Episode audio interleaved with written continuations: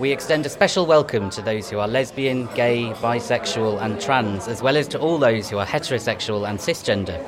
Whether you are as camp as Christmas or as stealth as a spy, whether you are single, partnered, or polyamorous, whether you fought for equal marriage or find the whole thing archaic, you are welcome. Here. In this edition of the Community Business Fix, we're in Manchester, taking up the invitation of the Proud Trust at the UK's only purpose built LGBT plus centre. For those of you who are fleeing homophobia, biphobia, and transphobia and are seeking asylum or refugee status, we are pleased you are here and you are our neighbours. The centre is home to the Sidney Street Cafe, where in the entrance a poster proclaims Proud's welcoming philosophy. If you are hungry, you are welcome. For all you hippie vegans, meat reducers, and for those who just like great, affordable, homely food, then let us feed you. For Nice, now a cafe worker here, the poster was the first thing they saw when coming for a job interview.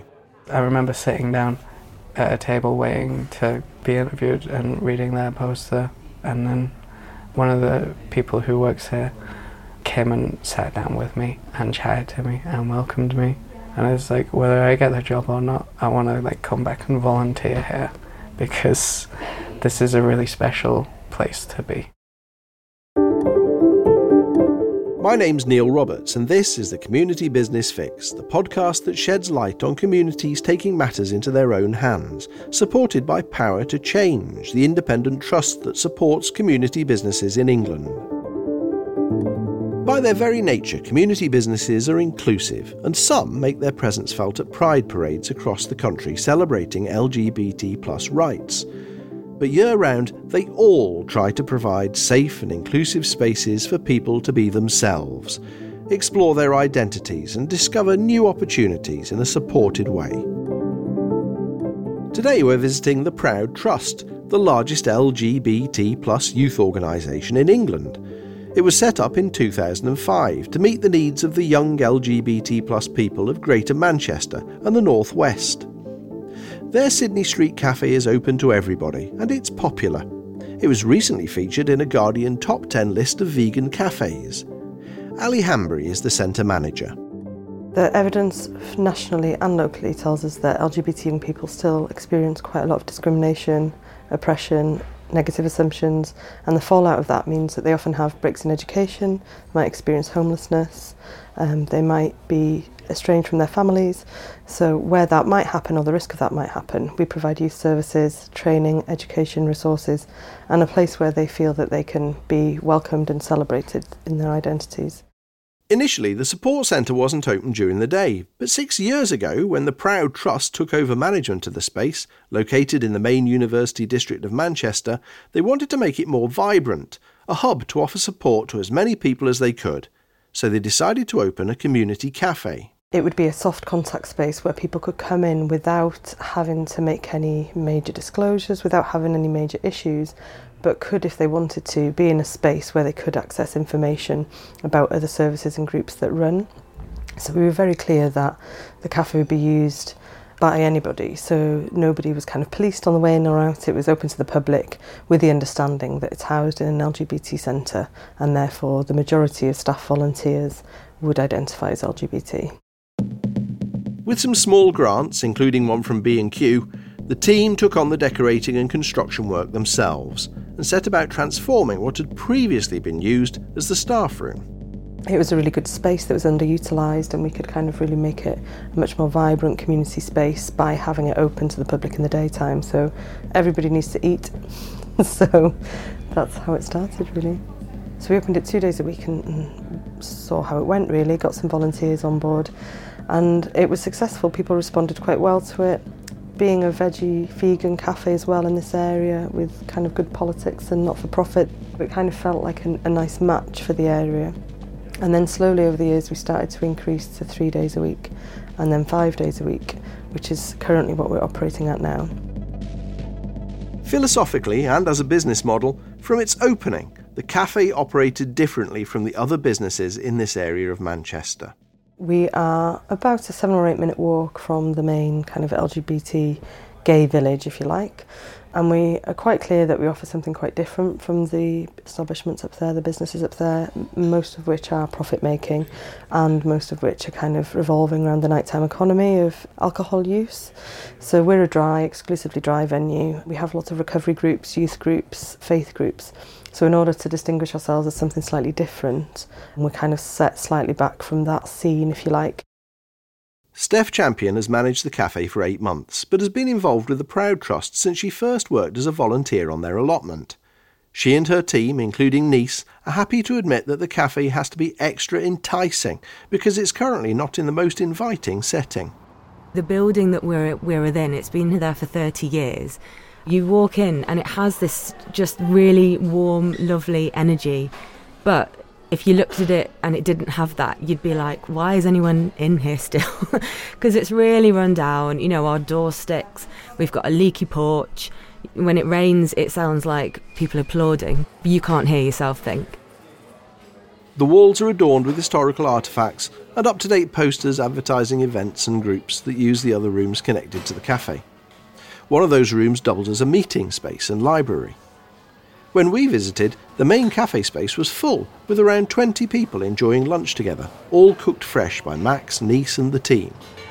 We prepare freshly the food every day, so salads, curries, chilies, and everyone gets involved in that. We have a volunteer that sets up the front and makes the kind of cafe feel and look nice. And then we open our doors at 11. We have a rush between sort of 12 and 2 where people come in for lunch. Our curries are always popular and our soups. Totally vegetarian, vegan, gluten free wherever we can manage, uh, which is most of the time. We have classic mainstays that people always come back for. Like we, we try our best to keep track of what people are buying, and it's just nice, gentle, friendly, affordable cuisine that's kind of perfect for a lunch hour.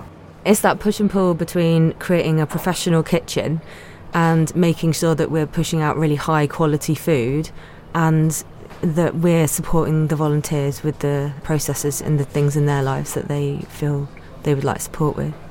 It's people first. In the evening, the cafe becomes the venue for youth groups, and a couple of times a month, a space for those who want to be creative. Here's Steph and one of the regular customers and fundraisers, Despina. It provides a kind of soft contact space for people who are perhaps curious about what happens within the walls of an LGBT plus centre, or perhaps they're curious about their own identity, their sexual identity, their sexuality, or their gender identity. And so it provides an opportunity for people to come in, see what's going on, and then make contact with us, and then start to think about what support they might need, where they might want to get involved in other parts of the organisation. It was very important for me when I came out, not this space specifically, but to have a, a, space, to have a, you know, some forums where I could discuss these issues, or some forums where I would meet, like, you know, people like myself in a non-romantic way. The importance of that safe space can't be over exaggerated. It's core to Proud's philosophy, and as we've heard in previous episodes of this podcast, at the heart of many community businesses. Here's Sam again, who we heard reading out the poster at the beginning of the show. Young people who come to our groups might also bring a friend here. They sometimes might bring a, a, new date here, particularly if they're worried if it might go wrong. They feel like this is a safe space to kind of try that out. We also find that sometimes young people just kind of come in and do their revision. The staff are, of course, on hand to lend their support. But as Steph explains, it's also about creating an environment in which people feel comfortable using the space.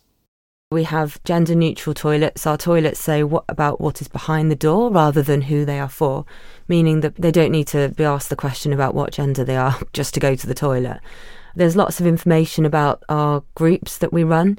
And when people come in, you can sort of tell whether someone's popped in for lunch or whether they've popped in to see what's going on. And we just really make people feel welcome. We might say, Oh, is it your first time here? tell them a bit about our services. Our staff team and our volunteers are always really, really happy to tell people about the support that we can offer, and some of them have received that support themselves. So they're really, really great advocates for us. Many of our volunteers are kind of young people who come to our groups who maybe are struggling to get a job, who maybe find themselves unable to work at the moment because they have mental health difficulties. They might be suffering, for example, with anxiety, which might cause them real problems in going into a new place of work and they don't feel able to do that. But because they already attend the groups, they know the space, they know the people, it can be a really safe place for them to work. And in terms of LGBT inclusion, not all workplaces are LGBT inclusive, and a lot of them might not realise that. Um, so, for someone who's transgender, for example, who might really struggle with people calling them the wrong gender pronoun, they don't have to worry about that here. It's a really safe place. That kind of has a knock on effect, really, as well, for the, the people who come to the cafe, because when you're being served by LGBT staff members who are kind of proud of that, and it's really a safe space to, to be LGBT, it makes it safe for them as well. It's that sense of community, that sense of knowing other people with the same uh, or similar life experiences that provides that supportive environment. It's just a breath of fresh air for folk, really. Bex is one of the volunteers. It's allowed me to just be myself and, and embrace that and embrace everything about myself and uh, I've witnessed that with, with so many other people. Whereas in, in other situations, they could probably feel maybe a little bit uncomfortable, a little bit anxious, as we all can. And to be here and be surrounded by such a positive vibe, positive people, and, and environment, people are just able to relax and be themselves. So we're really explicit about that. We talk about, you know, however society disables you, whatever your ethnicity, whatever your religion, whatever your kind of period in recovery, we, we make it really explicit that we do welcome everyone and that the, the only requirement to be in this space is that you are open-minded and are kind. Running a community business is a challenge in itself. Making sure it's inclusive and offers its services to a diverse range of people only adds to those challenges. Here's Edward Walden, Power to Change's Diversity and Inclusion Coordinator. When you're running a community business, it can be difficult to think about things like diversity and inclusion, not because it isn't important, but because people are, as usual, very busy. At Power to Change, we know how important it is to have a diverse range of people being given the power to become involved, because it means the community business is really connected to its people, is run by the people, with the people, based upon their needs. And of course, that's where community business comes from. One of the ways that I've heard people say Power to Change has helped is that we have quite a broad range of funding opportunities, which it sounds dull, but what that practically means is that organisations who wouldn't necessarily have been able to ever get off the ground um, without Power to Change's interesting and flexible funding patterns, and they might never have existed.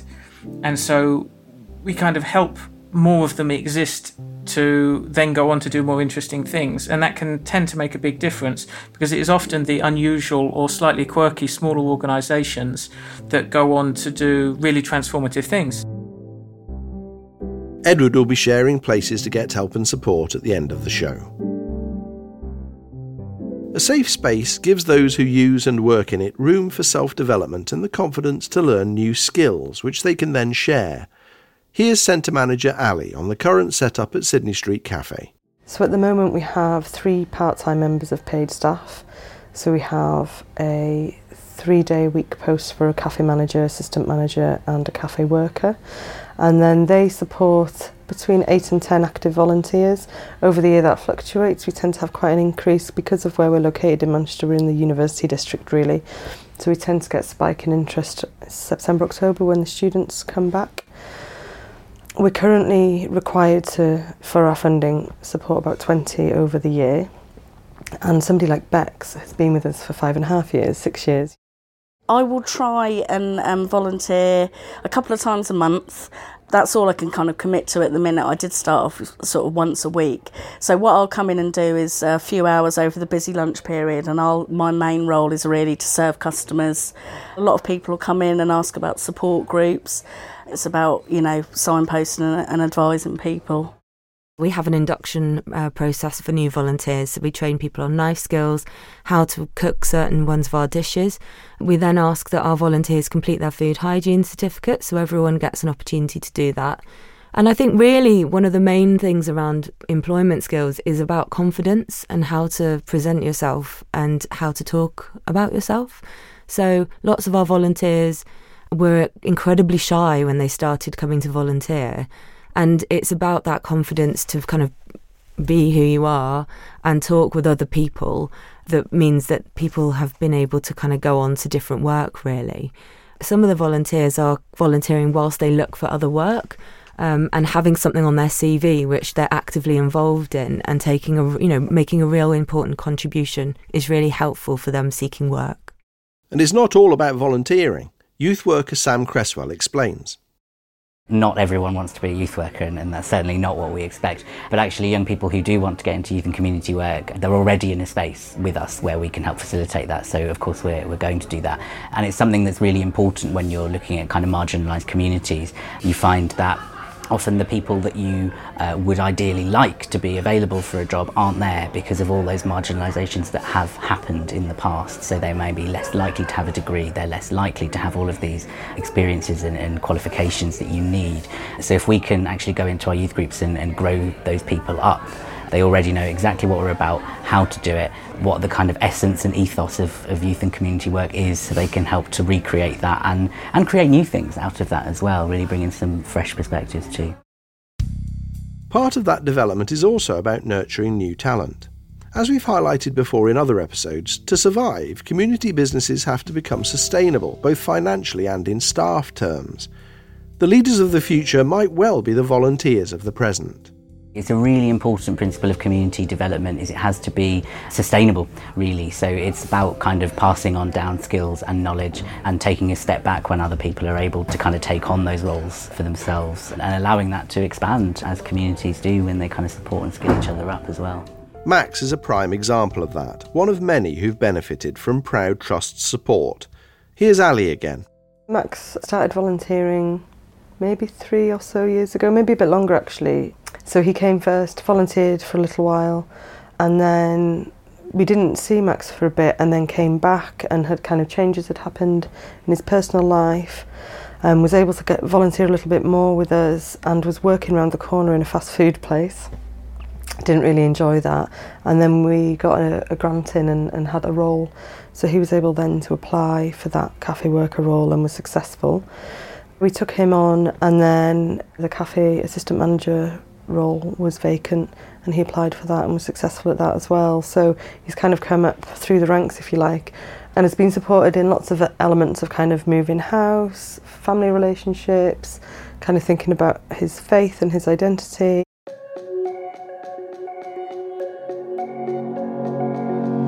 Obviously, the cafe is a, paid for cafe. We try to keep our prices as affordable as possible.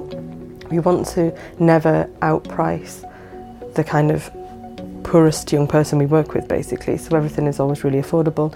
If people really were down on their luck and weren't able to afford something that they would be gifted free meals. So that community philosophy combined with great food helps fill the tables at Sidney Street Cafe. But there's another important factor behind its success which brings us back to where we always begin with these shows it's a place for people to come together who sometimes just need somebody to talk to here again are Nice, Bex, and first, Ali. A lot of it is to do with people feeling less isolated, more connected, more part of a community, understanding their identity in a more positive and celebratory way rather than seeing it in a deficit way or something that could cause them harm.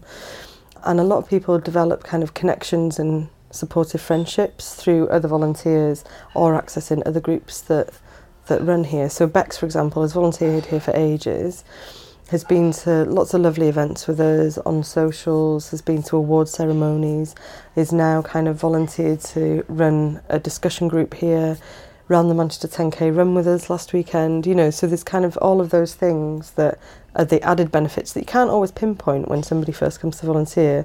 Often people say, well, I want to boost my CV or, you know, learn how to cook often that's not why they're here. They're here because they've just come out, they, or they don't know how to come out yet, and they just want to be somewhere where they see other LGBT people in a way that isn't apologetic or problematic. When I worked in my previous job, it was in a town where I couldn't really dress the way I wanted. Like I tried, and it led to certain like awkward moments and scary moments. And having a place to come that I can truly like express myself is a really special thing for me because I've never really been able to do that and therefore get comfortable with it. Without sounding too cheesy, this building has literally changed my life. I have grown so much in confidence, and my kind of people skills have grown. Coming here and uh, having a chance to like cook food and also bring in my own ideas and my own recipes and present them and have them like incorporated into our menu and see them go up is really fulfilling.